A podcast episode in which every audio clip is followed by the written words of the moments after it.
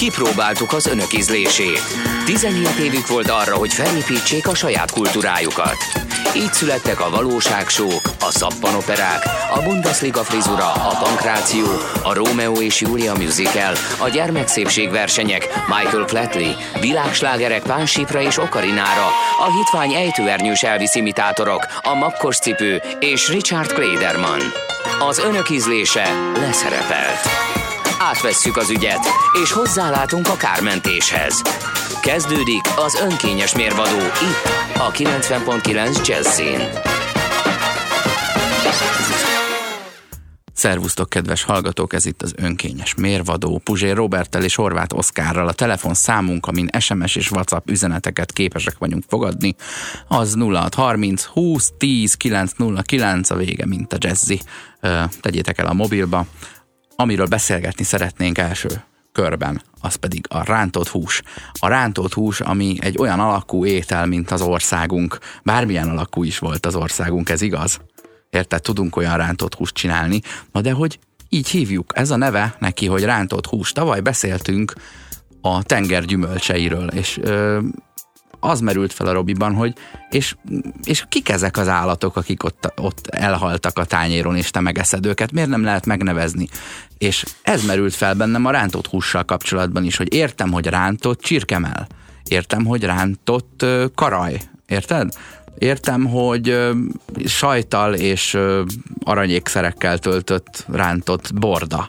De az, hogy rántott hús, az egy névtelen sír. Már a borda is, azért már a borda is egy, egy félig jelölt sír. Tehát a borda, az értem, hogy a bordája, de mine, ugyan minek a bordája? Azt most hagyjuk is. A igen, bordája, igen, igen. Szoktuk sejteni, de bárminek, bárminek lehetne, ami gerinces. Igen, igen, mert annak elvileg bordája is van. Szóval, hogy ez a tengergyümölcse, ja, ez is egy olyan... nincs bordája. Remélem, szerintem a kígyónak is van bordája. Igen, aranyos kis kell, bordája. Kell, hogy legyen. Na jó. Szóval, hogy a tengergyümölcse az, az egy tiszteletlenség valahol. Mert hogy ezek nem gyümölcsök, ugye? Nem szüreteljük őket, csak ezzel mi megjelöljük a viszonyunkat hozzá. Azzal, hogy tengergyümölcseinek nevezzük el, azzal lejelezzük azt, hogy mi Ez, ezt nem tekintjük állatnak sem. Mondjuk megesszük, mert azért jól esik, de, de nincs meg a minimális tisztelet. Hanem azt mondjuk, hogy a tenger gyümölcsei, mert hát olyan nyomorultul képtelen az önvédelemre, tehát olyan mértékben nem kell levadászni, hogy ja, szinte már szüreteled. És akkor ez a nevezék, ez megjelöli a viszonyodat hozzá, hogy milyen szinten lenézed, hogy mennyire lekezeled, kvázi gyümölcs számba veszed. Most tudni kell, hogy a gyümölcs az nem egy élő lény. A gyümölcs az a növény, a fa ajándéka neked.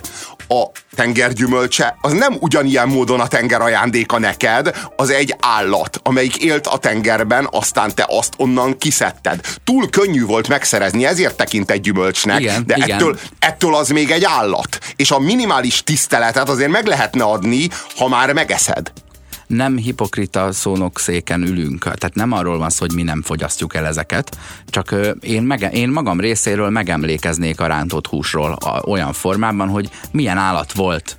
Legalább ez. Csak ha abba belegondoltok, hogy ugye azért a magyar háztartásoknak nagyon nagy részében ugyanazt a szerintem negyvenegy ételt főzik körbe, erre mondta egy kajablogger azonnal, hogy huszat. Tehát, hogy, hogy ugyanaz a húsz étel ismétlődik. És az egyik a rántott hús, amit abban a családban egy vagy két bizonyos húsféléből csinálnak, és rendben is van, csak tényleg én úgy, esz, én úgy fogyasztok húst, hogy akkor hogy tisztában vagyok azzal, hogy ez hogy került elém, és el tudok vele számolni, de nem csinálok úgy, mintha nem történt volna meg. És azért ennek a, a mondjuk a, a falusi állattartás mellett ö, ö, bőven volt kultúrája, tehát nem az volt, hogy megneveztük, hogy egyáltalán marhából van-e, hanem tudtad a keresztnevét, mire megetted, az a riska volt, érted? Nem hús. Igen, igen, és azért az az igazság, hogy az egy más, más ö, típusú élet, amikor nem ö, sorozat gyártják neked a ö, a, a húst, nem, nem egy, nem egy, ö, egy ö, gyártószalagról szalad le a hús, és kerül az arcodba, hanem, hanem az egy, az, ahhoz neked személyes viszonyod van, és amikor mondjuk meg akarod enni azt a csirkét, akkor annak személyesen tekered ki a nyakát, mert előtte személyesen etetted, meg személyesen gondoztad, szóval, hogy van egy személyes viszonyod hozzá. Én azt gondolom, hogy egy ilyen aktusban valami, valami bensőségesebb, valami személyesebb történik, és azt gondolom, hogy ha valakinek van pofája megenni, annak legyen pofája megölni. Ha viszont meg szereti az állatokat, meg szereti simogatni őket, meg nagyon-nagyon szereti az állatoknak a, nem tudom én, a társaságát, meg a jelenlétét, akkor meg adott esetben ne feltétlenül legyen meg őket, de úgy, az valahogy ott valahol valamennyire problémás, hogy mi az állat magától az élő állattól hermetikusan el vagyunk szigetelve, viszont naponta háromszor az asztalunkra kerül, a tányérunkra kerül. Ez valahogy, ez, itt valahol feszül egy ellentmondás, és van, valami, van a modern életnek valami súlyos ősbűne a mélyén ennek. Nem tudom, hogy ti érzékelitek ezt, ezt vagy ettől be tudtok-e ilyesmiről számolni magatok kapcsán nulla hat harminc húsz tíz kilenc nulla kilenc. Nem azt mondom, hogy ez egy személyes bűn, hanem hogy ez egy nagy-nagy kollektív bűn, egy ilyen nagy, nagy társadalmi bűn, vagy nem is úgy mondanám, hogy bűn, hanem egy, egy, me, egy megrontott létállapot. Valahogy a modern, modern ember elszakadt az élő állattól, a halott állattal viszont meg minden nap táplálkozik, és úgy csinál, mintha ez teljesen rendben lenne. De az az igazság, hogy már nem is arról van szó, hogy nem láttuk az élő állatot, nem találkoztunk a hentessel, amelyik levágta. Soha életünkben nem láttuk azt az embert, aki azt az állatot látta élve. Hanem az egész, hanem az egész egy, egy gyártósoron, egy vágóhíd gyártósor, gyártósorán zajlik, az életet a modern ember lezüllesztette, a hús legolcsóbb tartósítószerévé tette. Abba... És ez valahol problémás. A Louis C K az egyik nagyon ügyes stand-upjában beszél arról, hogy ö, ö, hát szépen lassan felépíti, hogy hát a rabszolgaság, ami a sok nemzet és ö, kontinens nagy bűne, ö, az, ö, az vezetett ugyanakkor bizonyos csodálatra méltó dolgok megszületéséhez.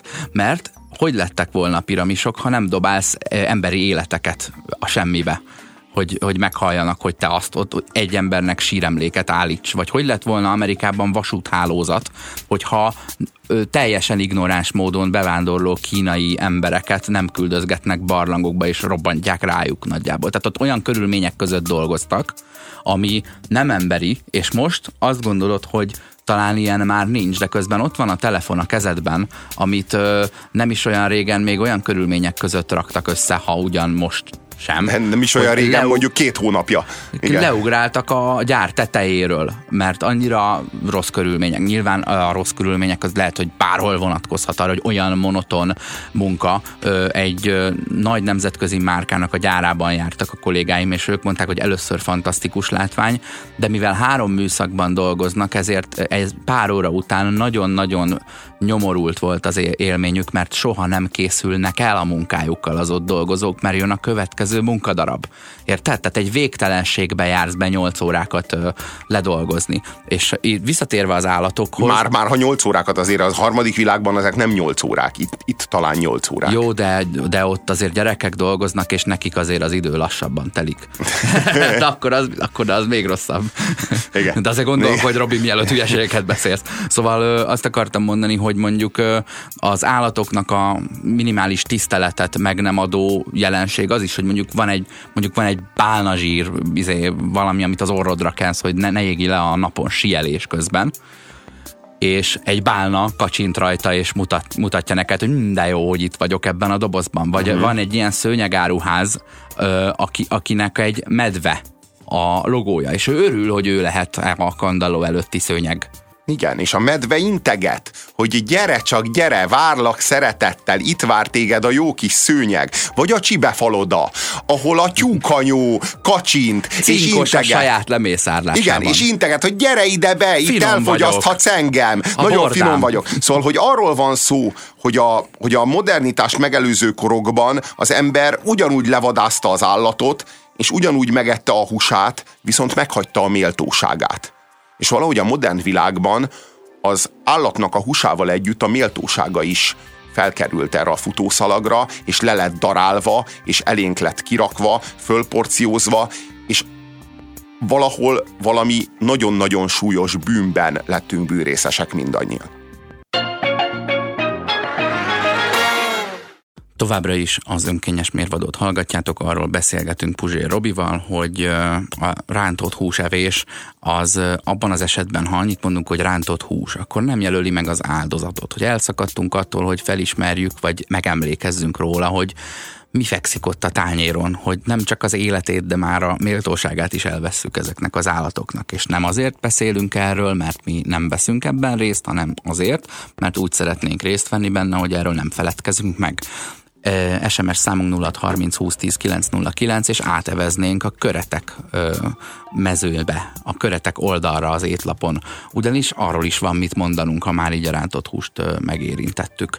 Mégpedig azt, hogy az igazi magyar ember akkor tudja, ha otthon van, ha kinyitja az étlapot, ami a közelébe esik, és látja, hogy van rajta vegyes köret.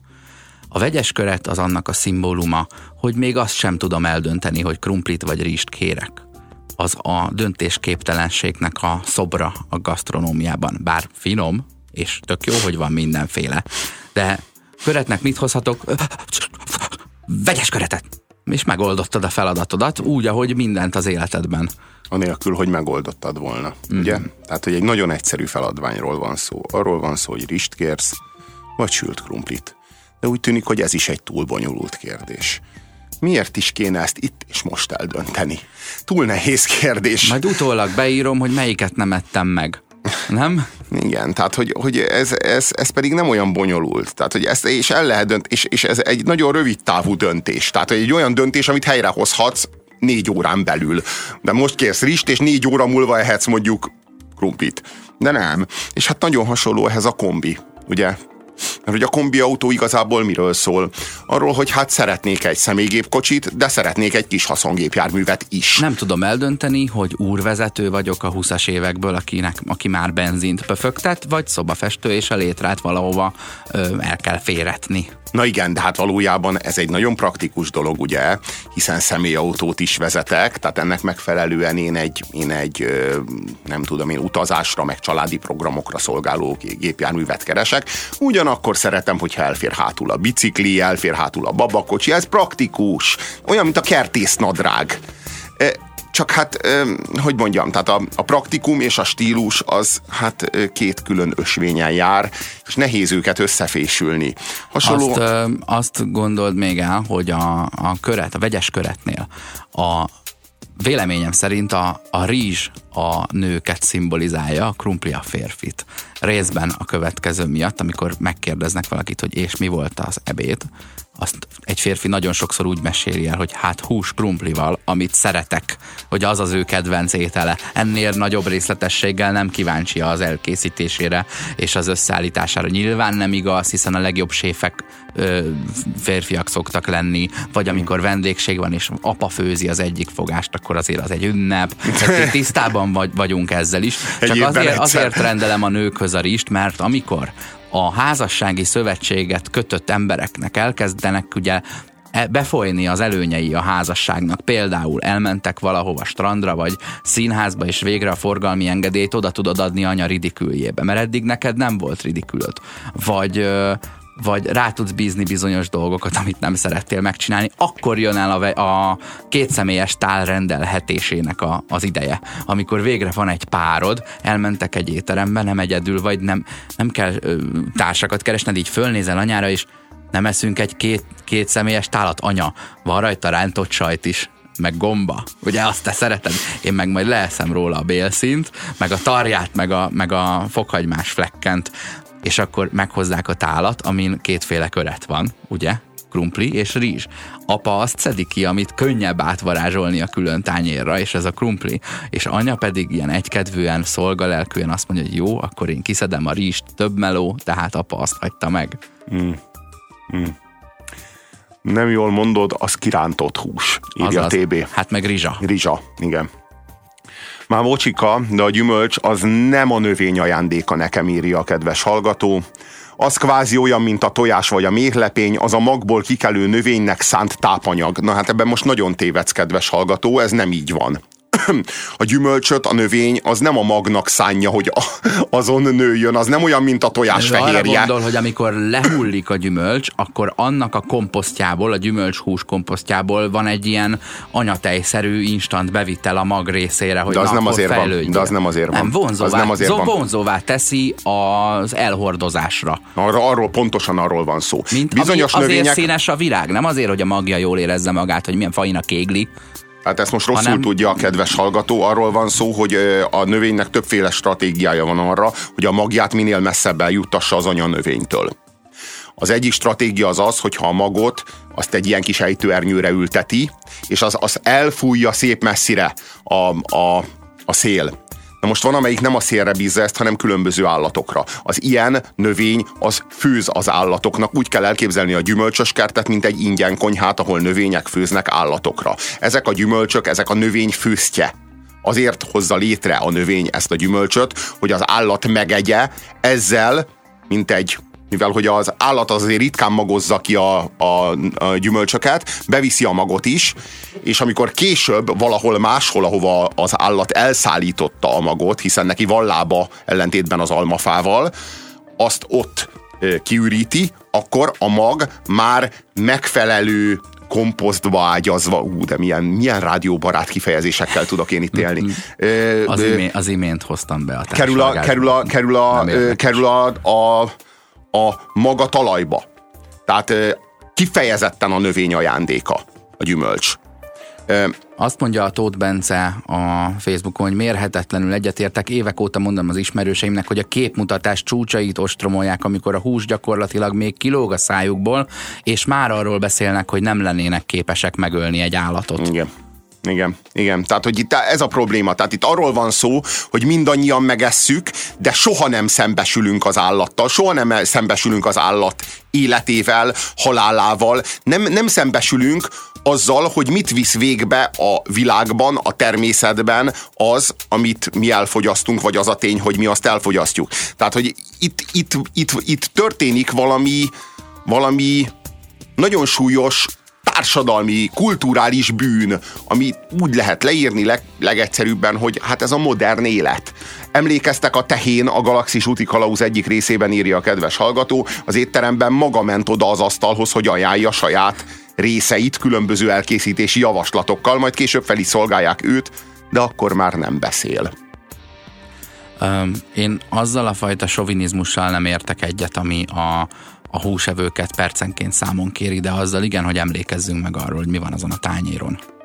Ö, sokféle sovinizmus van. Van, a, van a, a vegáknak van egy, van egy arroganciájuk a húsevőkkel szemben, egy ilyen, egy ilyen, egy ilyen ideges, ingerült türelmetlenségük a húsevőkkel szemben. Jó.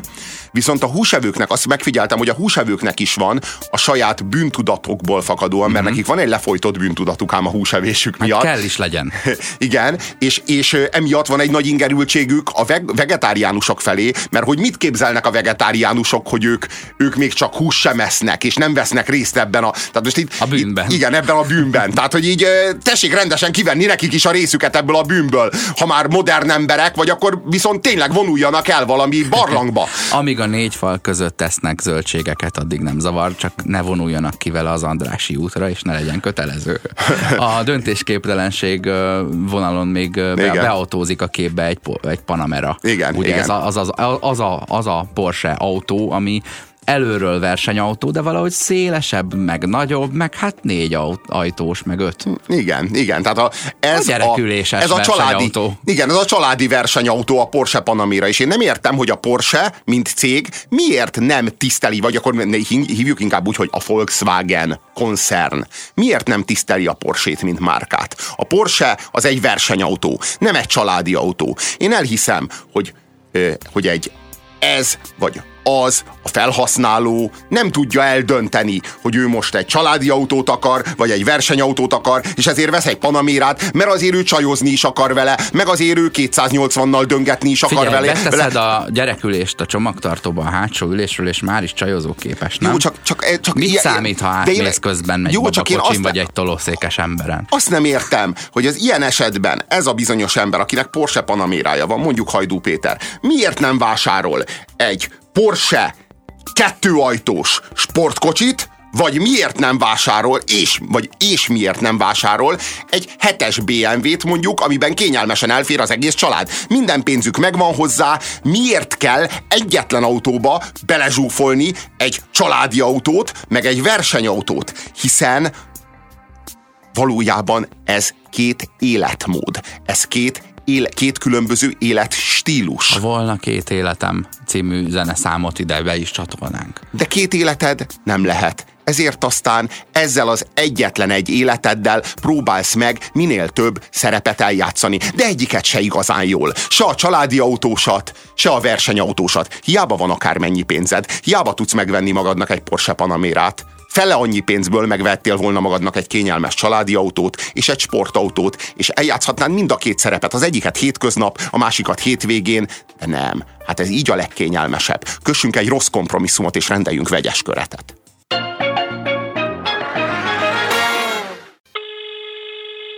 Sziasztok, Nóri vagyok Kelenföldről, és azt szeretném kérni, hogy játszatok valamit a Puskás Petitől. Nóri, büszkén nem teljesítjük a kívánságodat. Az a helyzet, hogy csak igényes zenét játszunk. Ez az önkényes mérvadó a kilencven pont kilenc Jazzin. Nem szolgálunk, formálunk. Folytatjuk a műsort nulla hat harminc húsz tíz kilenc nulla kilenc az es em es, illetve a WhatsApp számunk, úgyhogy ezen írhattok nekünk, hogyha van hozzászólni valótok a műsorhoz. Egy ideális családban az anya és az apa szerepe az alapvetően különböző. Azért principiumok vannak, még hogyha a gender kurzus ezektől berzenkedik is. Az anya nyújtja a gyereknek a feltétel nélküli szeretetet. Az apa a feltételekhez kötött szeretetet. Most ez itt úgy tűnhet, hogy az apa szeretete kevesebbet ér, vagy kevésbé jó a gyereknek. Talán akkor és ott ez így is van. De az apa apai minta és az apai szeretet, meg az anyai minta és az anyai szeretet, annak mind a kettőnek nagyon fontos, nagyon súlyos, evolúciós funkciója van.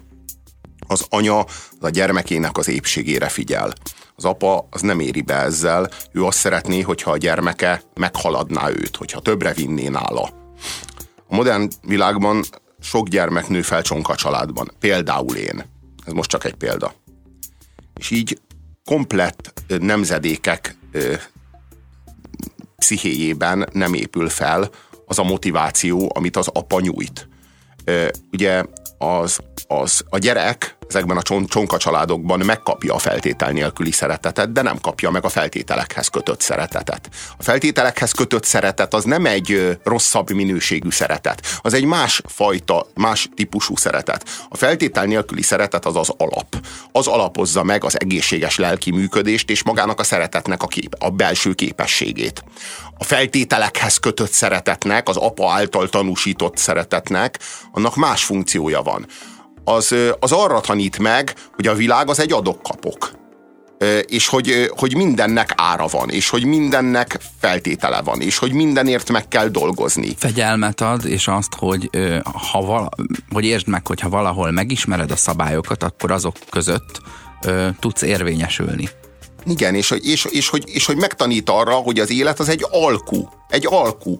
És hogy, a, és hogy, hogy két, két oldalú, hogy, mind, hogy az emberi kapcsolatok alapvetően két oldalúak. Az apa, az apa nevelése, az apa szeretete erre tanít. De az anya szeretete arra tanít, hogy a világ egy oldalú. Hogy a, hogy a szeretet az alanyi jogon jár, és az egyszerűen beárad az arcomon, mert jár, mert nekem jár. És az anyának pontosan ez a funkciója. Az nagyon, az lelkisérült nemzedékeket eredményezne, hogyha az anya, anyák is apa módjára szeretnének. De sajnos most ennek éppen az ellenkezőjével találkozunk. Azt látjuk, hogy egy, egy, egy egész nemzedékre való gyermekben nem épült fel az apai minta. Nem épült fel az apa által ö, biztosítandó motiváció. És hogy, ö, hogy ők tulajdonképpen mindenhez, az egész világhoz úgy állnak hozzá, ahogyan az anyjukkal való kapcsolatukból azt látták, megismerték, megtapasztalták. Az egész világhoz úgy állnak hozzá, hogy nekik jár. Nekik minden jár. Alanyi jogon. De most fiú gyermekekről, vagy lányokról beszélünk? Fiúkról és lányokról. És, és, lányokról. És olyan csonka családokról, ahol, ugye ez, gondolom ez a jellemzőbb, ahol az anya neveli egyedül a gyerekét. Hát több, mint jellemzőbb. szinte minden esetben a csonka családban az anya kapja a gyereket, és nem az apa. Uh-huh. Hát szinte minden. Ahhoz egy anyának már alkoholistának kell lenni, vagy én nem tudom, skizofrénnek nehéz kell lenni, hogy elvegyél tőle ezt a szintet azért. Azért Magyarországon sokan próbálkoznak, de, de, de minden esetre ahhoz, hogy, hogy elvegyék az anyától a gyereket, ahhoz nem elég egyszerűen rossz szülőnek lennie. Tehát na, na, kicsit több kell. A, az az igazság, hogy, hogy én, én, én ezt egy súlyos nemzedéki válságnak érzem, de nagyon kíváncsi lennék a kedves hallgatóknak a véleményére. Van-e esetleg személyes tapasztalatuk ez ügyben, vagy meg tudnak erősíteni, esetleg óhajtanak-e cáfolni engem?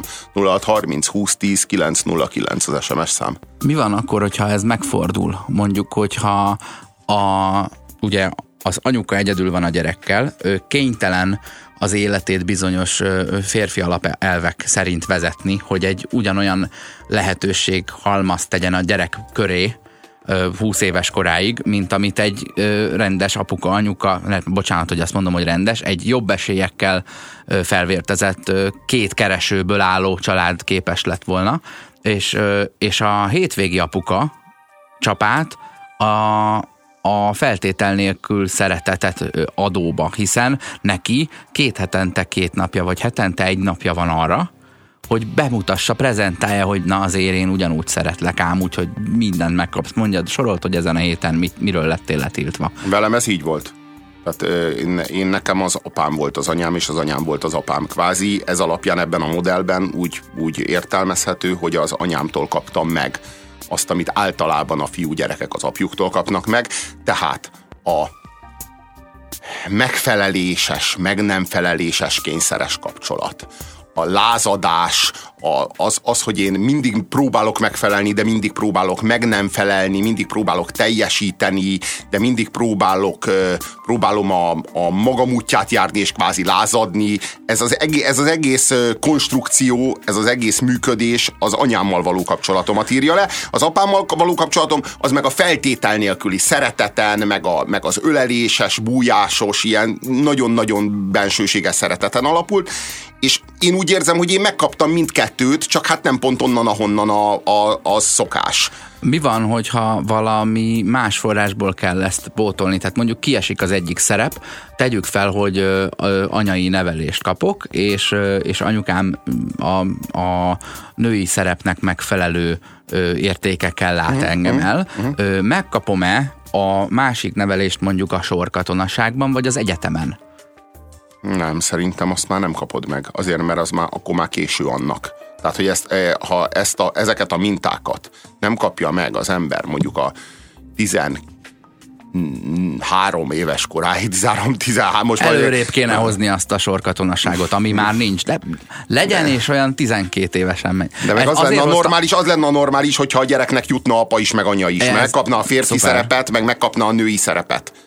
És, és akkor ezek, ezekből föl tudná építeni a saját intakt személyiségét. Persze, csak ezt egy olyan világban ö, várod el, ahol a hárommal ezelőtti adásban arról beszéltünk, hogy egy átlag párkapcsolat három évig tart, uh-huh. és egyébként miért kéne tovább tartania kb. Ö, azért kérdeztem egyébként a katonaságot és az egyetemet, mert ez az a kettő dolog, amivel, amit általában az ember a másik orra alá dörgöl, ha, ha nem volt szerencséje ezeken végigmenni, és a harmadik ilyen a gyereknevelést. Majd akkor megtudod és megérted, ha lesz gyereked. Azért nem vagy erre képes, mert nem jártál egyetemre, nem, tud, nem tudsz teljesíteni megfelelő keretek között. Vagy ha lettél volna katona, akkor most nem beszélnél így velem. Uh-huh. Érted? Igen, de, de én, én meg azt gondolom, hogy a megoldás ebben a helyzetben nem az lenne, hogy a az anyai szerepet azt ugye megkapja otthon az anyjától a gyerek, az apai szerepet azt meg majd megkapja a sorkatonaságtól, vagy majd megkapja az oviban, vagy megkapja az iskolában. Nem az lenne a megoldás, hogyha nem csonka családok lennének, hanem egy, egy, egy megosztott felügyelet. Tehát egy olyan mértékben megosztott felügyelet, hogy a gyerek mondjuk az egy hétnek a négy napját az anyjával tölti, a háromat meg az apjával, mm-hmm. mondjuk. Tehát ilyen, ilyen mértékben megosztott felügyelet. Tehát nem, ahol nem, nem idealisták akarunk ezek szerint, meg utópisták lenni, hogy azt mondjuk, hogy ne, ne váljon el senki, mert látjuk, hogy mi történik. Nem, az nyilvánvalóan az a gyereknek se lesz jó, hogyha reggeltől estig üvöltözni hallja a szüleit. Tehát az, az biztos, hogy egy lojalitásszorongást okoz a gyerekben, az, az, az, az, nagyon, az, az nagyon nem a jó megoldás. Csak, csak miért, tehát miért kell a csonka család úgy kinézni, hogy a gyerek az hetente nem tudom én, egy, hét, egy, egy napot, vagy két hetente egy hétvégét tölthet a, az apjával. Miért nem lehet ezt a felügyeletet ö, sokkal ö, kiegyensúlyozottabban megosztani? Ez egy bírói kérdés lehet, mert nyilván a kettejük között ilyenkor verseny van. Na, az lenne a normális, és egyáltalán nem, nem a gyerek érdekében, hanem én nyerjek, te nyerjél, igen. Mi legyen az enyém, soha többé nem láthatod, ugye elmérgesedett viszony, jó, kevés hát ez, a kulturált vállás. Na jó, de itt a nagyon nagy probléma, amikor a, amikor a sérelmeket a gyerekkel, vagy a gyerek által akarjuk a másikon megtorolni. Tehát vannak sérelmeink, mert mondjuk a partnerünk minket megcsalt, vagy a partnerünk minket becsapott, és akkor, akkor mi, mi nekünk lángol az ego, és akkor ebben a küzdelemben a saját gyerekünket egy fegyverként használjuk fel a másik ellen. De ennél nagyobb felelőtlenséget nehéz is elképzelni. Én azt gondolom, hogy a gyerek, a gyereknek fontos, hogy felépüljön az apai minta. Ennek megfelelően úgy gondolom, hogy egy héten, egy nap nem elég a gyereknek az apjából, és ha ezt az anya is felismerné, ha a gyereknek a fejével, ha a gyereknek az érdekében tudna gondolkodni, akkor a gyereknek több jutna az apjából, és a az anyai feltétel nélküli szeretet mellett fel tudna épülni az a fajta motiváció, amit az apjával való nagyon másfajta, alapvetően másfajta kapcsolatból nyer a gyerek. És ezek, ennek ugyanúgy megvan a nagyon-nagyon fontos evolúciós funkciója ahhoz, hogy, a, hogy az utódnak egy intakt, komplex személyisége legyen. Mi a véleményetek erről? Van-e személyes érintettségetek valamelyik szülőnek az a, a modellje, a képe hiányzott-e az életetekhez, vagy egy közelálló életéhez? Az es em es és WhatsApp számunk nulla hat harminc húsz tíz kilenc nulla kilenc, és elérhetők vagyunk erre a célra a Facebookon keresztül is.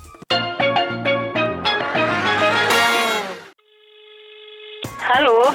Kivel beszélek, kérem? Ez az önkényes mérvadó Puzsér Roberttel és Horváth Oszkárral a kilencven pont kilenc Jazzin. Én a Mária néni vagyok. És kit tetszik keresni? Hát a Kozás kisasszonyt. Akkor nagyon rossz számot tetszett hívni. Nem, jót hívtam én. Ja? Akkor én fodrász vagyok. Én meg a körmös. Hát én nem tudom, mi van az országban, de köszönöm, hogy zavartam, nem akartam. Isten áldja meg, fiam. nulla hat harminc húsz tíz kilenc nulla kilenc az WhatsApp, illetve es em es számunk, amire kaptunk is üzeneteket. Azt írja Pityke, valami ilyesmi történik az Út című filmben. Pontosan ez történik az Út című filmben. Ugye ott az anyá, anyját elveszti a kölyök, és az apja kell, hogy fölnevelje, és az apja kell, hogy az anyai szerepet is eljátsza. És hát ilyenkor azért kevés energia jut az apai szerep felépítésére. Az anyai szeretet véges az anya halálával, és nem nevel életre, írja Zoli. Nem, egyáltalán nem nevel életre. Az anya szeretete az nem nevel. Az anya szeretete az megalapozza a személyiségedet, és megtanít téged szeretni. Ugye a szeretet képessége az nem velünk született. Azt tanulni kell. És aki nem kapja meg a szeretetet, a feltétel nélküli szeretetet az anyjától. Oh, oh, oh, oh. Abból mi lesz? Az, az, hát igen, abból szociopata lesz. Ö, azt írja a kedves hallgató. Én inkább azt látom, hogy a mai szülőknek a gyerek az életük főműve, a csoda, egy szent tehén, akit csak a szülő nevelhet. Más ebben ne szóljon bele, és mindent megkap, pedig nem ártana neki, ha nem kapna meg mindent. De egyébként meg a szülő nem neveli, mert nem akarja korlátok közé szorítani. Na ebből lesznek a mai alkalmazkodni képtelen emberek, írja nekünk Bence. E, aztán kaptunk még üzenetet. Ismerősöméknél a gyerek egy hétig az apjával, egy hétig az anyjával lakott felváltva. A mintákat talán megkapta, de az otthonképe veszett el. Eredmény gyökértelenség. De ez komolyan így van? Tehát, hogyha a gyereknek két gyerekszobája van, és két otthona van, az gyökértelen lesz. Biztos így van ez? Mindkét helyen szeretik, mindkét helyen elfogadják, mindkét helyen ö, érzelmi biztonságban van. És ráadásul ez a két család, ugye, ez mind a kettő átjárható, ugye. Ezek a szülők, ezek beszélnek egymással, kulturált, normális kapcsolatot tartanak fenn. Miért lenne ebből gyökértelenség? Tehát most az hol van megírva, hogy annak a gyereknek egy gyerekszobája legyen, és ne, ne pedig kettő? Ezek szerint azért ez a példa mégis valahogy így végződött. De én, én, én nekem felcsillant a szemem, amikor ezt a, ezt a modellt hallottam, ez így jól hangzik. Én, én, én egykeként nőttem fel, ami ugye megint egy ilyen ö, hiányosságot eredményezhet. Ugye egy nem gyerekkorodtól kezdve működsz együtt egy véges számú javaknak az elosztásán. Azért azt lássuk be, hogy ez, uh-huh. ez hátrányokat jelent. Másrészt ö, anyám, apám mai napig él, ö, negyvenöt éve házasok, és ö, kilenc hónapig laktunk a belvárosban, és három hónapig a római parton minden évben. Ö, nekem mind a kettő az otthonom volt. Én nem, én nem látom ezt be. Tehát a gyökértelenség az szerintem nem az, amikor két otthonod is van. A gyökértelenség az az, amikor egy sincs. Tehát az, az a ne, ne, tehát az, ezt, ne, ezt kibeszéltük szerintem. Az anyuci kicsi fia viszont sokkal jobban ragaszkodik a párkapcsolatához, ezért a mai fiatalok között kevesebb a szakítás, írja a kedves hallgató. Tényleg ezt kevesebb? Figyelted meg? Tényleg kevesebb lenne? Kevesebb, mint mikor? De a, az, kevesebb, az eleje jó, csak a következtetés nem. Nem, hát kevesebb a szakítás, mint harminc év múlva. Valóban, igen, de a, de a múlthoz képest nem találsz olyan időpillanatot, amihez képest ma kevesebb, talán a késő Rómában. Sziasztok! A Csonka család nem csak a vállás következménye, öt éves volt, amikor édesapám meghalt. Ennél nagyobb borzalom egy agresszív nevelőapa. Ilyenkor szerintetek mit kaphat egy lánygyermek? Egy nagy frászt, ezt szokták mondani. Az az igazság, hogy, hogy a ez a nevelőapa kérdés, hát ez az, ez az anya felelőssége. Tehát itt az anya elsősorban úgy tűnik, nem apát keresett a gyerekének, hanem egy pasit magának. És ez volt az elsőrendű szempont, persze ezek miért zárnák ki egymást, de úgy tűnik, hogy, a, hogy az előbbi szempont az valahogy nem szerepelt kellő súlyjal a döntés során. De ezt ne vonjuk már felelősségre, amiért egy pasit keresett magának, csak ne ereszte össze a két szerepet, akkor érted, akkor az legyen egy, van egy pasim, hát apát még nem találtam a gyereknek. Na hát igen, csak hogy itt van, arra... Fordítva is van, jó, van, csak, hogy, van hogy talál egy ilyen, egy ilyen cuki csávót, aki apa a gyereknek, de, de igazából nem érzi a pasiját. De ez így nem működik, mert hogyha te választasz egy pasit, akit te pasinak érzel, és az a, az a pasi, az megpróbálja a gyerekedet nevelni, azt te nem fogod tudni ki osztani, hogy na-na-na-na-na, te az én pasim vagy, nem a gyereknek az apja. Mert azzal kasztrálod azt a pasit. Ja, ha te nyilván, egy olyan pasit választasz magadnak... Ha együtt aki... élnek egy háztartásban, én most arra gondoltam, hogy egy-két évig el van, hiszen ez csak egy pasi. Na jó, világos, világos, csak arról van szó, hogyha egy pasit kifejezetten azért választasz, mert pasi, tehát maszkulin, tehát föl akarsz rá nézni, tehát azt akarod, hogy ő legyen egy ilyen, egy ilyen erő,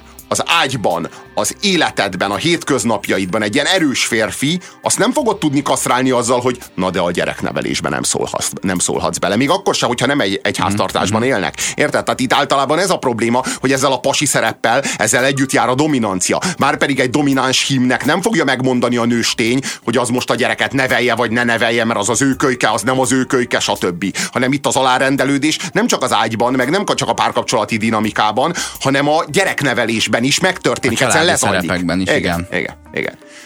Egy éves koromtól kezdve édesapám egyedül nevelt. Nálunk működött az, hogy átvette az anyai szerep egy részét. Ugyanakkor persze furcsa, szorongásos állapotot tud szülni, ha a feltétel nélküli és a feltételhez kötött szeretet ugyanattól a személytől származik. Nem annyira hiteles, hogyha a jó zsarú és a, jó, a rossz zsarú ugyanaz a személy. Tudod, így lever egyet, és megkérdezi, kér egy cigit, vagy egy kávét, és még egyet. Igen, igen, igen, igen, ez, ez probléma. De hát azt jelzi, hogy édesapád nagyon lelkiismeretes szülő volt, hogy, hogy a Vénusz és a Mars szerepet is elő tudta hívni magából a gyereknevelés során. A félreértés ne essék, a rendőr ver le egyet, nem az apád vagy az anyád, azt jó volna, hogyha... Én úgy nőttem föl, hogy erre nem volt szükség, na, a többiekébe hadd ne szóljak bele. De minden, eset, minden esetre az, a, a, az anyai és az apai szeretet az nem a jó zsarú, rossz zsarú játék. Tehát azért ezt je, je, jelezném. Tehát az, az apa az nem a rossz zsarú. Az anya is a jó zsarú, meg az apa is a jó zsarú. És a, és a kettő így együtt a jobbnál jobb zsarú. Így kell ezt értelmezni. Na most apai és anyai tanításokat kaptunk eddig a műsor során. Ugye úgy kezdtük, hogy először is... elégítsük ki saját fiziológiai szükségleteinket, és együnk, igyunk, és itt volt szó a rántott húsról, hogy miért nem nevezzük meg az állatot, ami abban a bundában lelte a sírját. Aztán tovább mentünk, és, és elkezdtünk a, a, a, az anyabiztonságáról és a családban megkapható közösséghez való tartozást, és ilyen szociális ö, ö, kompetenciákat firtatni. Ö, és most elérkezünk oda, hogy beszéljünk a Gazdálkodj Okosan című társasjátékról. A, úgy érzem, hogy itt egy ilyen kis minimászlói piramison mászunk föl a műsorral. Ö, és nézzük meg, hogy mire oktatott ez. Most nekem kiraktam a Facebookomra egy képet, azt a, azt a képet a Gazdálkodj Okosanból, ami a, a háttere, tudod, az az, az az alap á négyes oldal, amire össze kell raknod a kis panelkuckódat a játék során. És írtam hozzá egy ilyen három bekezdésnyi szöveget, hogy ezt én mennyire utálom, mert úgy érzem, hogy ez egy ilyen szellemi börtön volt, mert mindenkivel elhitette, hogy ha össze tudja gyűjteni az olvasólámpát, meg a, a zsebrádiót, meg a hűtőszekrényt, meg a porszívót, akkor utána, utána szépen csendesedjen el, és érezze úgy, hogy az ő élete itt a Földön elnyerte az értelmét, és köszönjük szépen, másra nincsen szükség. Összegyűjtötte a szekrénysort, amiből összesen volt háromféle, amit meg nagyjából láttam vendés, vendégségekben, és még bennem sem merült fel annyira a kérdés, hogy de miért van a Kovácséknak ugyanolyan szekrénysoruk, mint a Bartókéknak? Érted? Így, így, így, így teljesen normálisnak tűnt, hogy mondjuk egy panellakásban a belső ajtókat ugyanaz a kulcs nyitja. Mert ennyire sem, ennyire sem kell különbözőnek lenni.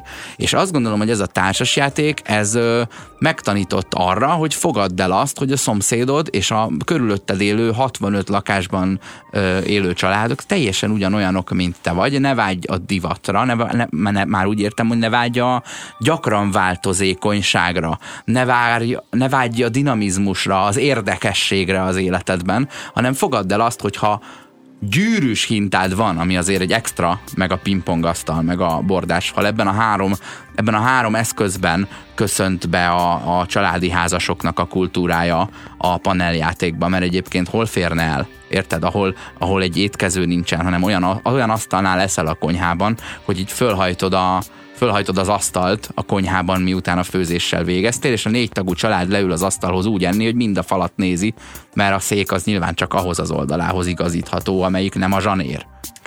Ez a nyomorult, szerencsétlen munkásméhek kaptárhoz szoktatása az, ami zajlik. E, e pontosan a kaptár. Igen, igen, igen. Tehát, hogy itt a Domus áruház kínálatához fogjuk szabni az embereknek a vágyait, az embereknek a referenciáit az életükkel kapcsolatban, tehát, hogy mi egy megvalósult élet. Mit jelent a, a Gazdálkodj Okosanban egy megvalósult élet? Pingpongasztal, hűtőszekrény, szobabútor, konyhabútor, kerékpár. Tehát, hogy valójában arról van szó, hogy a Domus áruháznak van egy kínálata, úgy általában az államszocializmusnak van egy emberképe, az emberhez tartozik egy panel, a panelhez tartozik egy kaptár, a kaptárhoz tartozik egy szobabútor, amellé tartoznak ö, különböző elemek, ezek, ezek a Domus áruházból beszerezhetők, és gyakorlatilag az embereknek ö, ez, ez a keret, amit az életük során kitölthetnek.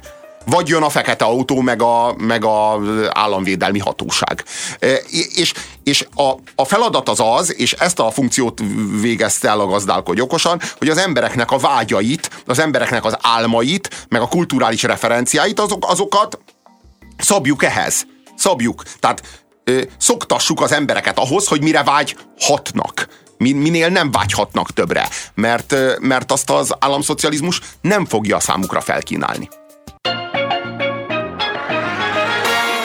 Kaptunk üzeneteket nulla hat harminc húsz tíz kilenc nulla kilences es em es számra. E, azt írja például a kedves hallgató, hogy ő neki volt egy, egy e, e, Gazdálkodj Okosanja, de aztán kidobta. Hát ez nagyon informatív, köszönjük.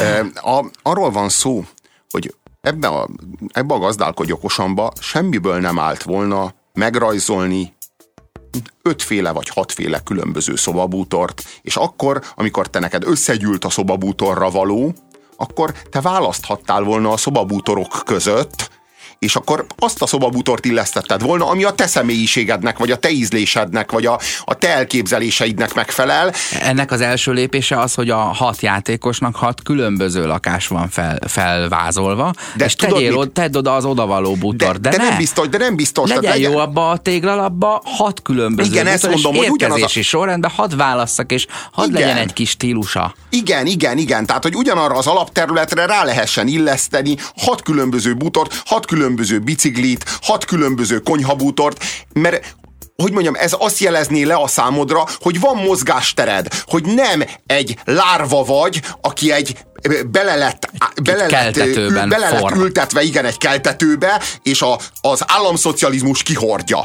Tehát, hogy a, Az, az, hogy egy darab van mindenből, az mit kommunikál? Azt kommunikálja, hogy egy darab elég, mert a szocialista embernek ez az egy darab kényelmes. Ezt kipróbáltuk. Kipróbáltuk a pártközpontban, és kényelmes. A szocialista embernek ez jó, és ha valami jó, abból nem kell több, mert a jó az oszthatatlanul jó. Ez lett volna a kommunizmus, ahol minden oszthatatlanul jó. Csak én meg azt érzem, hogy egy ilyen lárvalétben oszthatatlan a nyomor. Én úgy érzem, hogy ez egy ilyen szellemi börtön volt. ezerkilencszázhatvanhatban találták ki ezt a Gazdálkodj Okosant, és kb. a nyolcvanas évek végéig táplálta a fejekbe, hogy ha sokáig ügyesen gazdálkodsz, meg kijössz a szanatóriumból, akkor ugye oda mentek ott nyaralni. Tehát nem, ennél jobb helyre nem. Hol, hol, hol nyaraltatok? Szanatóriumot. Szanatóriumban. Ö, hogyha onnan kijössz, akkor, akkor akár még azt is elérheted, hogy laksz valahol. Érted? Az a, a minimum. Ami egy olyan ige, hogy, hogy nem tudod ö, értékkel felruházni, hogy ügyesen laksz, vagy szépen laksz, mondanak félig, ilyet, de micsoda félig laksz. És ö, a, a, a, gyakorlatilag, a, ami ebben nincs benne egyébként, a Kor plazma tévéje, az szerintem az elszívó volt.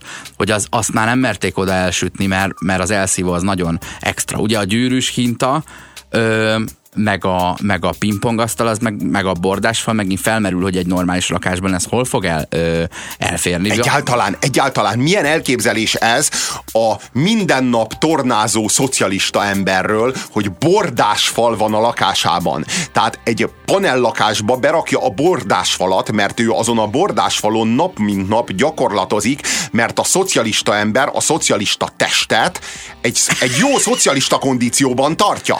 Ö, a A fürdőkád szélén, ha megfigyeled, ott van hagyva egy körömkefe, meg egy szivacs, ami normális, mert minek pakoljunk el, és ugye, hogyha a fabulonos dobozból már nehezen jön az alja, akkor föl kell engedni vízzel. És majd, és majd újra szép lesz az élet. Ha nem olvastál még eleget az életedben, akkor tegyél növényeket a könyvespolcra, mert ha megnézed a rajzot, akkor nem könyvek vannak. Vett egy teljes könyvespolcot, és ilyen lólépésre elhelyezte a, a művirágokat rajta, mert hát nem volt más, amit, amit, amivel feltölthette volna. Ha vettél porszívót, akkor tényleg kész az életed. Tehát akkor meghalhatsz. Ne vágyjál többre. Ebben a lakásban megörekedhetsz, és meghalhatsz. Mert van porszívód. Ezért is szereltünk a kádhoz egy kapaszkodó. Tehát, ha megnézed a, a rajzot, a kád mellett van egy ilyen kapaszkodó, amit olyan hatvan éves korod körül, amikor megnéztél egy-két filmet, amiben a kádban esnek össze és halnak meg, szépen fölfúrsz a kék, barna vagy ö, zöld színű egyencsempédre, mert ki tudja még, mi fog történni. Tehát ez, ez a lakás neked, ha egyszer berendezted húsz évesen, neked hetvenöt éves korodban is szolgálatot fog tenni. De ez jó, nem rémálom? De ez nem rémálom? De. Hogy valamit huszonöt évesen összeraksz, és ez így már jó lesz hetvenöt éves korodig. És olyan ez, szinten ez, ez... veszi ki tőled a divat lehetőségét, és a divatot itt most úgy, abban az értelemben mondom, amit a doktor Móricz Éva mondott nekem az egyetemen, hogy annak a szolgáltatása az az, hogy elviselhetővé teszi az elviselhetetlen változatlanságot. Az a divat cikkeknek az egyik szolgáltatása, hogy ezt a nyomorult kaptár életedet el tudod viselni azzal, hogy két évre belekapaszkodsz egy tornacipőbe, hogy legalább ez egy picit olyan kis, mert értelemszerűen nem fogsz fél évente költözni, meg a, nyáron a nyári palotában lakni, télen meg a téliben. Itt arról van szó, hogy a divat az nem pusztán azt jelenti ebben az esetben, hogy te divatozhatsz, és követheted a divatot, amit diktálnak neked ugye a divat diktátorok, ami jelen esetben a Dómus áruház, hanem arról beszélünk, hogy lehetőséged van egyáltalán nem követni a divatot, elhagyni a divatot, és a divattól eltérő döntést hozni.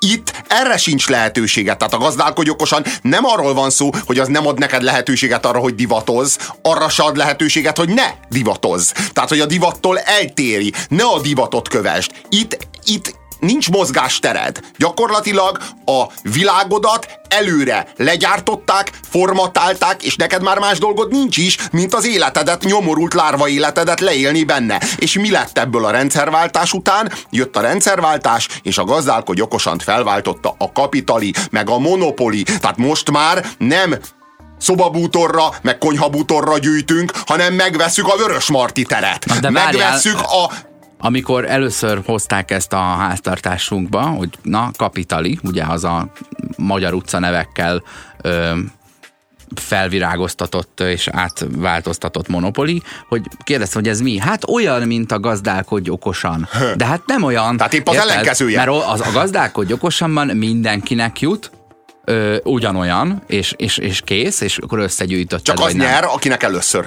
Igen. Aki előbb jut el a kommunizmusba. De valójában erről van szó. Mire valaki nyer, addigra ketten tönkre mentek. Tehát ki kell semmizned a másikat. Igen. Az ő házaiból lesz a te szállodád. Ne, valójában arról van szó, hogy a Gazdálkodj Okosanban... Mondjuk jó a... játék, csak vegyük észre, hogy ez történik. De a Gazdálkodj Okosan is jó játék, csak vegyük észre, hogy ez történik ilyen alapon, nem? Igen, tehát igen, most igen. A Gazdálkodj Okosanban a szocializmust kell felépíteni. Hogyha összegyűlt a porszívó, a mosógép, a konyhabútor, a szobabútor, a bicikli, akkor felépült a kommunizmus, és a kommunista ember révbe ért. Na most a monopoliban a feladat pont az ellenkezője. Ott a saját monopóliumodat kell felépíteni, és az a cél, hogy mindenki más ágról szakad legyen, és jöjjön be a te gyárodba, összeszerelő üzembe, és rakja össze azokat a termékeket, amikből te megveszed az Andrássy utat. És tehát, utána, így... ha ledolgozta nálad a nyolc tíz tizenkét óráját, takarodjon haza a Gazdálkodj Okosan lakásába, mert az jutott neki. De... mert elvetted a házát, most már, mert szállodát akartál csinálni belőle. De, de, az, de az, egész, az egész rendszerváltásnak az elhibázottságát és a, és a mi mélységes kiszolgáltatottságunkat és fel, fel nem készültségünket a rendszerváltásra, meg mindarra, ami a rendszerváltás után jött, mi más jelezné jobban, mint hogy a Gazdálkodj Okosanból monopoli lett, és tegnap még Még, még egy bordásfalra gyűjtöttél, vagy egy szobabútorra gyűjtöttél, de egy év vagy két év se telt el, és már megveszed az Andrássy utat, meg megveszed magadnak a, a, a, mester, me, a, a Mester utcát, Váci. Meg a Dorottya utcát, meg a Váci utcát, tehát rögtön városrészeket vásárolsz, tehát hogy nincs a kettő között egy normális, észszerű átmenet. Tehát, hogy a, a, arra a normális kapitalizmusra... A realitás van a, a realitásra. Között. Pontosan, a realitásra semmi nem készített fel minket, hanem egy hazug álomra, amit hazudtak nekünk az államszocializmusban, az államszocializmusról, amiben mindenkinek jut bicikli és bordásfal, átváltottunk egy olyan monopólkapitalizmusra, ami szintén hazugság, hogy én egy nap megvehetem a Dorottya utcát. Tehát legalább akkor a hazugságról beszélünk. Hát így egyik csöbörből a másik vödörbe kerültünk, anélkül, hogy a valósággal egyetlen pillanatra is szembesülnünk kellett volna. Van nekünk egy rovatunk, úgy nevezzük, hogy a nap üzenete, és azt az es em es-t, vagy WhatsApp üzenetet, vagy Facebook üzenetet ö, igyekszünk itt felolvasni, amelynek a tartalma felemelkedett a műsor készítésének a színvonalára, ami helyettünk végzi el a feladatát a tartalmát illetően, és ö, nem kis esély van rá, hogy Zelenka János most küldött egy ilyet, azt mondja, hogy az aktualizált változat talán a Gazdálkodj Okosba lenne. Gazdálkodj Okosba!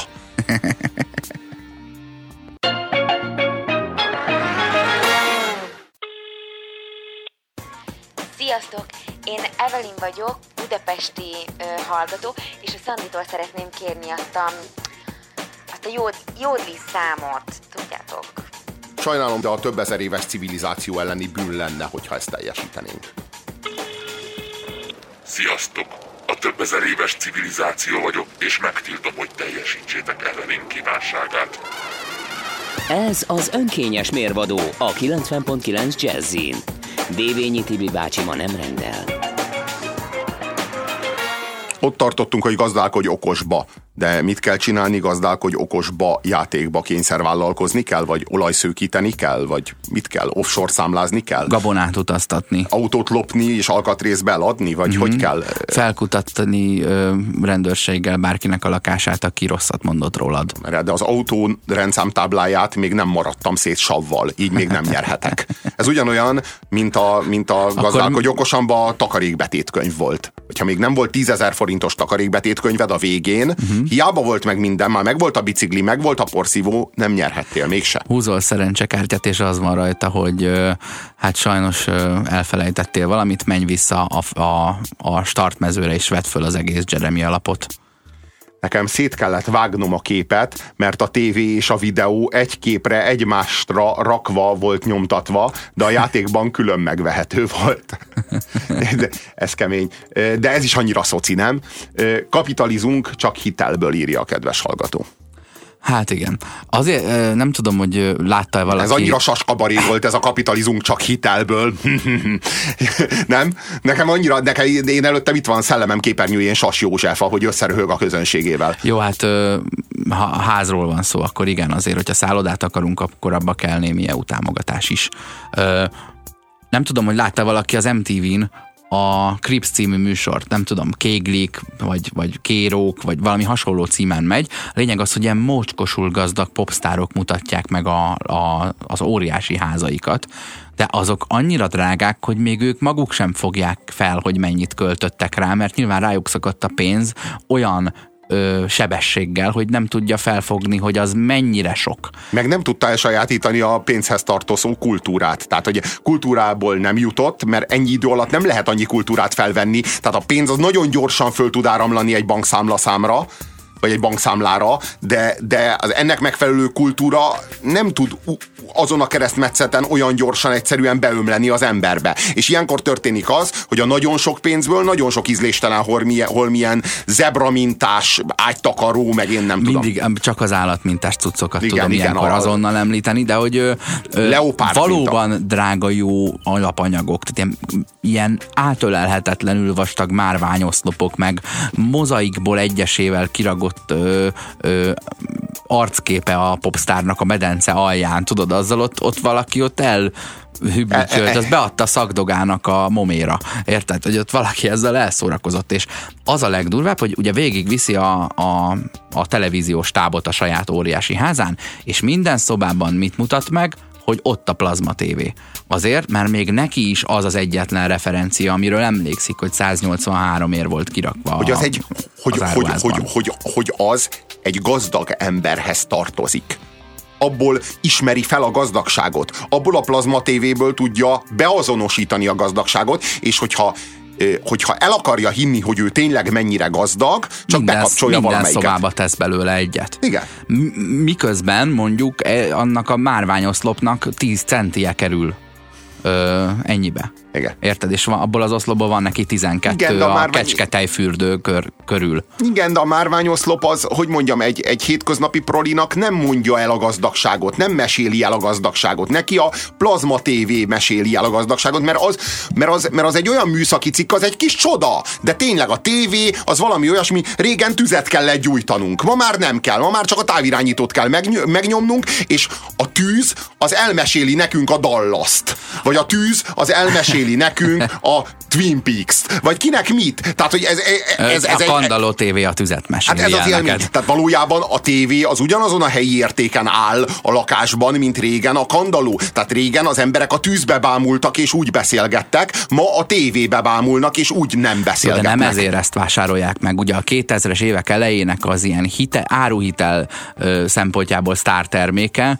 az a házi mozi rendszer volt. Nem került különösen ebben sok majd ilyen félig meddig valamilyen. A szépen celluxal a tapétán elvezették a hátsó hangszorokat ugye megfelelő igényességgel, és akkor berakták ugyanazt a három filmet, hogy nézd, hogy megy hátul. Egy, egy valamire való fiatal huszonöt és negyven közötti embernek, mondjuk egy, negy, egy negyven körülnek jó esetben már egy új otthona van, a huszonvalahány éves korában berendezett otthonához képest, na de abban az otthonban volt egy plazma tévé, vagy el é dé tévé, vagy akármi, a hozzád kapcsolódó dé vé dé lejátszó, a dé vé dé gyűjtemény fölülről lefele, így, így mondom neked, hogy ponyvaregény, kutyaszorítóban, nincs kettő négy nélkül, izé, ö, volt egyszer egy Amerika, és akkor ezzel én így definiáltam magamat. De mit definiáltam? Az i em dé bé top százat definiáltam, érted? Semmi külön, a Gazdálkodj Okosan önként ö, megcsináltam, a, megcsináltam a, a könyves polcomra, vagy dé vé dés polcomra,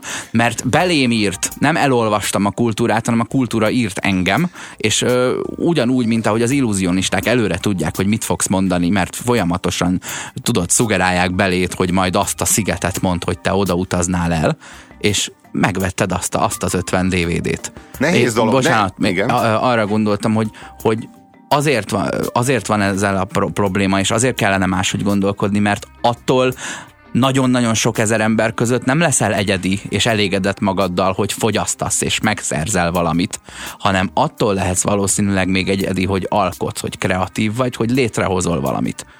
Azzal tudsz különbözni a szomszédottól. Nehéz ez az, ez az I M D B-zés ám. Mert az, az, az a szomorú igazság, hogy az I M D B első száz filmjéből nyolcvan, jó. Az tényleg nagyon jó, igen, film, tényleg a, a valaha legjobb filmek egyike. Az a húsz viszont, és abból a húszból egyébként jut az első tízbe is kettő, meg a, az első húszba is három. Jó, jó, Robi, de nem a, nem a Gréti című német juhászos magyar rajzfilm van kirakva, világos, vagy nem az Égigérő fű, érted? Világos, világos. Hanem az, az I M D B top százban nincsenek benne ezek, hogy a, nekem ez a gyerekkoromban sokat ne. jelentett a Kismaszat és a Gézengúzok, érted? Vagy, valami, vagy az Idő urai. Jó, az Idő urai, az igen, az, az, az klasszik. De szerintem inkább az, a, a, azt érdemes figyelni, hogy az I M D B legjobb száz ö, filmje közül az a húsz, ami pocsék, de túl van értékelve, és rá van, rá van valamiért hype-olva a száz legjobb filmre a, a, az I M D B-n, az vajon ott van-e a gyűjteményben? Oda csúszott-e? Oda avászkodott-e a sötét lovag, hogy megelőzze a Jó, a rossz és a csúf című, mondjuk a Jó, a rossz és a csúf című filmet? Ezek csak, ezek csak mellékes kérdések, amikről ténylegesen beszélni szeretnénk, az a presztízs fogyasztás. Meg ezek a háromszázszorosan, meg négyszázszorosan túlárazott termékek. Igen, mi szóval... van akkor, hogyha már rég, meg, még rég megvan a bordás falad, de maradt még négy milliárd el, forint elköltendő. És az az érdekes, Tendő. hogy mi vagyunk hétköznapi emberek, akik úgy állunk hozzá a fogyasztási cikkekhez, hogy ott az árértékarányt vizsgáljuk, és az árértékarány realitása, vagy irrealitása fog fogyasztást, vagy nem fogyasztást eredményezni. Ugye, ha reális az árértékarány, akkor mi megbízunk a termékben és belekapaszkodunk. Hogyha, hogyha irreálisnak ítéljük, akkor nem vesszük meg. De vannak olyan fogyasztói csoportok, méghozzá elég széles csoportok, jó, annyira nem széles csoportok, de rendkívül tőkeerős csoportok, amelyeknek éppen az árértékarány irrealitása teszi vonzóvá a terméket. És nem arról van szó, hogy egy jobb minőségű terméket kap, végképp nem arról van szó, hogy egy arányaiban jobb minőségű terméket kap. Tehát szó sincs arról, hogy egy négyszázszorosan túlárazott termék négyszázszoros annyira jó lenne, sőt, arról sincs szó, hogy negyvenszer annyira jó lenne, sőt, arról sincs szó, hogy négyszer annyira jó lenne, hanem arról van szó, hogy maga a szolgáltatás az éppen a négy, négyszázszoros túlárazás. Tehát mit szolgáltat az, az adott termék az adott vásárlónak? Azt, hogy négyszázszor annyiba kerül. Vajon mit jelent ez? Ugye nagyobb tempóban ragadt rám a pénz, mint a kultúra, mert nem mindig egy kis adag kultúra tojásra, vagy, vagy belisztezett önmagamra a, a, raktam föl a, a tojást, mint a kultúrát, és utána hemperegtem bele a prézlibe, mint a pénzbe, hússzeletenként, hanem valaki rámöntötte a prézlit, a, ami a pénz, és nem tudom, hogy milyen kultúrára, vagy milyen jószágra költsem el, és ekkor jön ö, segítségemül. Ekkor jön segítségünkre a Louis Vuitton a, például. Vagy, vagy az akármilyen luxus termék, ami, ami azt szolgáltatja, hogy na, ilyen nem lehet akárkinek, és azért adjuk rohadt sokért, mert akkor érzed, hogy költöttél. Én azért mondom... Végre a... csináltál valamit. Én, én azért mondom a Louis Vuittont, mert a Louis Vuitton az, mit tudom én, egy húsz vagy harminc évvel ezelőtt még nem is létezett. Az egy olyan, az egy olyan márka volt, amire én, én legalábbis nem emlékszem. Az, hogy egy márka, az Jó, Yves Saint Laurentnak... Mire, mire az Yves Saint Laurentnak, hát... nem, most arról van szó, hogy az Yves Saint Laurent, a Christian Dior... Mondjuk, jó, igaz, igaz. Ezek, Ezeket ezek, ismertük. Ezek, ezek klasszikus presztízsmárkák, amelyek az huszadik század széltében, hosszában jó, a, jelen voltak. A, a, a, a Louis Vuitton a tizenkilencedik Az... században meghalt. Tehát, hogy régi. Ja, elhiszem, hogy régi. Mindegy, nem pörgött ez nálunk, lehet, nem, lehet. nem tudta berúgni az ajtót, mint ahogy a, a Csivász volt a szállodákban mindig a polcon, meg a Johnny. Uh-huh. És akkor e, ezeket gondoljuk a whisky márkáknak, igen, miközben igen, van kismillió ilyen, ilyen egyszeri letárlású kis uh, skót szigetecskéről úgy, úgy izé, hónalat jó, hozzá a csávó. Azt látni kell, hogy a Louis Vuitton gátlástalanul lopta le az Yves Saint Laurentnak a logóját. Nézd meg az Yves Saint Laurentnak a logóját, ez nem csak az én véleményem. Az Yves Saint Laurent abszolút, logója... Tudom, egymásra van írva három le, betű. Hát de, na jó, de, de, de, ilyen szemér, de ilyen szemérmetlenül ellopni egy logót, ilyen szemérmetlenül ellopni egy koncepciót, ez szemetszúr. A, az érdekes kérdés, amire várjuk a válaszokat a nulla hat harminc húsz tíz kilenc nulla kilences es em es és WhatsApp számunkra, hogy vajon mit szolgál ez a négyszázszoros túlárazás, és hogyan segíti a fogyasztót a négyszázszoros túlárazás az ő fogyasztói komfortjának az elérésében. Kaptunk üzenetet a nulla hat harminc húsz tíz kilenc nulla kilences es em es WhatsApp számunkra. Azt írja a kedves hallgató: szerintem saját magát érzi tőle négyszázszor jobbnak. Nem tudok vitatkozni, de úgy gondolom, hogy nem ez az egyetlen komponens. Tehát nyilvánvaló, hogy ezek a presztízsmárkák, ezek egyfajta kiválasztottságtudatot is adnak. Ez tagadhatatlan. Ugyanakkor gondoljatok bele, hogy milyen frusztráló érzés lehet az, hogy minden nap mondjuk megkeresnek a cégeitek, mondjuk te egy annyira gazdag ember vagy, hogy a cégeid a bankszámládon egy naponta egy négy, mondjuk egy négy millió forintos többletet realizálnak minden nap. Tehát minden nap be, beömlik négy millió forint a bankszámládra, és te ezt a pénzt nem tudod minden nap elkölteni. És ezért minden nap az az érzésed van, meg az a frusztrációd van, hogy nem tudod elérni azt az életszínvonalat, amire a vagyonod ö, téged predesztinál. Tehát arról van szó, hogy van egy hatalmas vagyonod, de úgy élsz, minthogyha csak negyed annyi pénzed lenne. Mondjuk minden nap el tudsz költeni egy millió forintot. Ez már iszonyú kemény munka lehet egyébként naponta egy millió forintot elkölteni, mert hogy költöd el? És azt érzed, hogy úristen, negyed ennyire gazdag lennék, ugyanígy élnék. Akkor most mire vagyok én négyszer ennyire gazdag? Most akkor mit kezdjek ezzel? És ez valami eszméletlenül frusztráló lehet, és van egy, van egy rosszabb napod, és nem tudsz elkölteni egy milliót se, csak mondjuk négyszázezret. És akkor mit csinálsz aznap? És akkor érzed ezt a rettenetes frusztráltságot magadban, hogy úristen, mihez kezdek? És ilyenkor jön segítségedre a Louis Vuitton, és eléd rak egy táskát, és azt mondja, hogy ez a táska másfél millió forint. És akkor azt kell érteni, hogy te, kedves normális hallgató, vagy bármelyikünk azt érezné, hogy másfél millió forint, ez a nap vicce, és röhögnél, hogy ez másfél millió, egy táska, és mit tud? Ez egy autó? Autóvá tud alakulni? Helikopterre szállópályává tud alakulni? Nem tud. Ez csak egy táska. Másfél millió, millióért? Na ne hülyítsél már. Na mi ezt érezzük? De mit érez ez a nagyon gazdag ember, akinek négy millió forinttal nő a vagyona naponta? Ő azt érzi, hogy úristen, a Louis Vuitton megadta nekem a lehetőséget, hogy azon a nívón éljek, amin élhetek, amit megérdemlek, amit a négy millió forintom az én számomra megenged. És mindjárt vehetek kettőt. Kérek két ilyen táskát, és még kérek egy Mert egy... a másik helikopterembe is lesz egy. Hát világos, hát érted, a Louis Vuitton segít neked, hogy itt és most elköltsd a napi jövedelmed kétszeresét akár, és akkor tényleg azt érzed, hogy elértem azt az életszínvonalat, amit igazán szeretnék. Egyébként, amikor, akik már ilyen módon, már a luxusfogyasztásukkal sem tudják a, a ő általuk vizionált, vagy elképzelt életet realizálni, azoknak megmarad a a jótékonyság, és akkor azok adományoznak.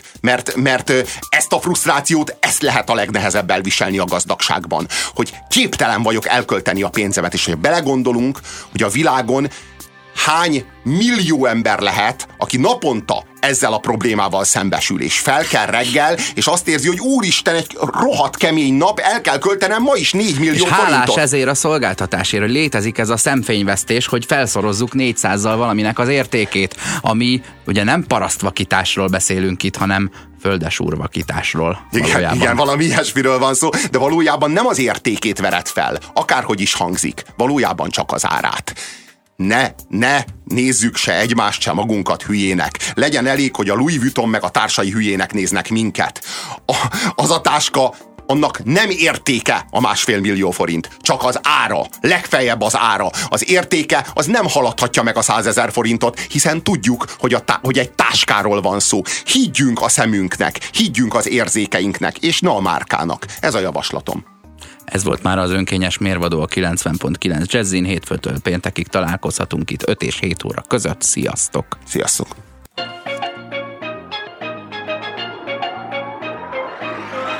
Köszönjük türelmüket! A közízlés ma is undorral tolta a tányér szélére mindazt, amit főztünk. Megbuktunk, és legközelebb újra megbukunk. Megmaradt hallgatóinkat, Sándort, Dénest és Annát várjuk vissza minden hétköznap tizenhét órától itt, a kilencven pont kilenc Jazzin, az önkényes mérvadóságjában.